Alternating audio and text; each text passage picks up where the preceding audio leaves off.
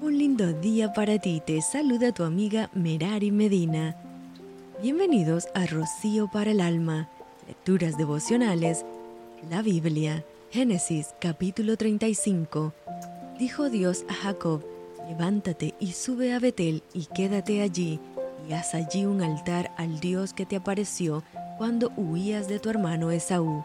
Entonces Jacob dijo a su familia y a todos los que con él estaban, Quitad los dioses ajenos que hay entre vosotros, y limpiaos, y mudad vuestros vestidos, y levantémonos y subamos a Betel, y haré allí altar al Dios que me respondió en el día de mi angustia, y ha estado conmigo en el camino que he andado.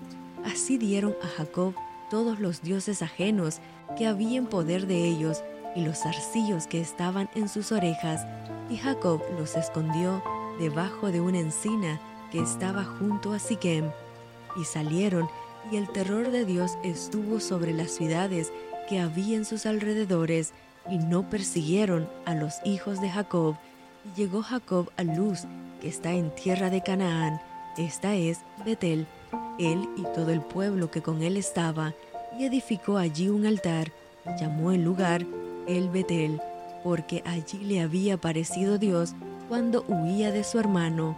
Entonces murió Débora, ama de Rebeca, y fue sepultada al pie de Betel, debajo de una encina, la cual fue llamada Alon Apareció otra vez Dios a Jacob cuando había vuelto de Padam Aram y le bendijo. Y le dijo Dios, Tu nombre es Jacob, no se llamará más tu nombre Jacob, sino Israel será tu nombre. Y llamó su nombre Israel. También le dijo Dios, Yo soy el Dios omnipotente, crece y multiplícate, una nación y conjunto de naciones procederán de ti, y reyes saldrán de tus lomos. La tierra que he dado a Abraham y a Isaac, la daré a ti y a tu descendencia después de ti daré la tierra.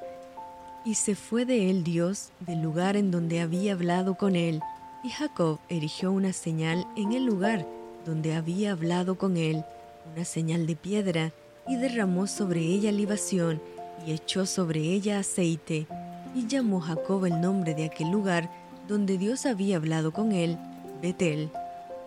Después partieron de Betel y había aún como media legua de tierra para llegar a Efrata, cuando dio a luz Raquel y hubo trabajo en su parto, y aconteció, como había trabajado en su parto, que le dijo la partera, no temas, que también tendrás este hijo. Y aconteció que al salírsele el alma, pues murió, llamó su nombre Benoni, mas su padre lo llamó Benjamín.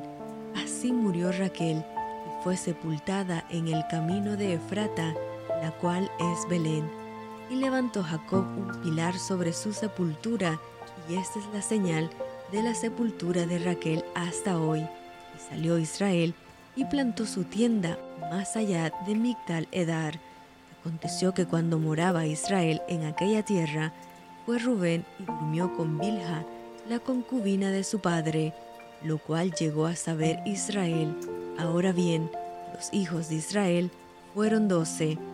Los hijos de Lea, Rubén el primogénito de Jacob, Simeón, Leví, Judá, Isaacar y Zabulón, los hijos de Raquel, José y Benjamín, los hijos de Bilha, sierva de Raquel, Dan y Neftalí, los hijos de Silpa, sierva de Lea, Gad y Aser.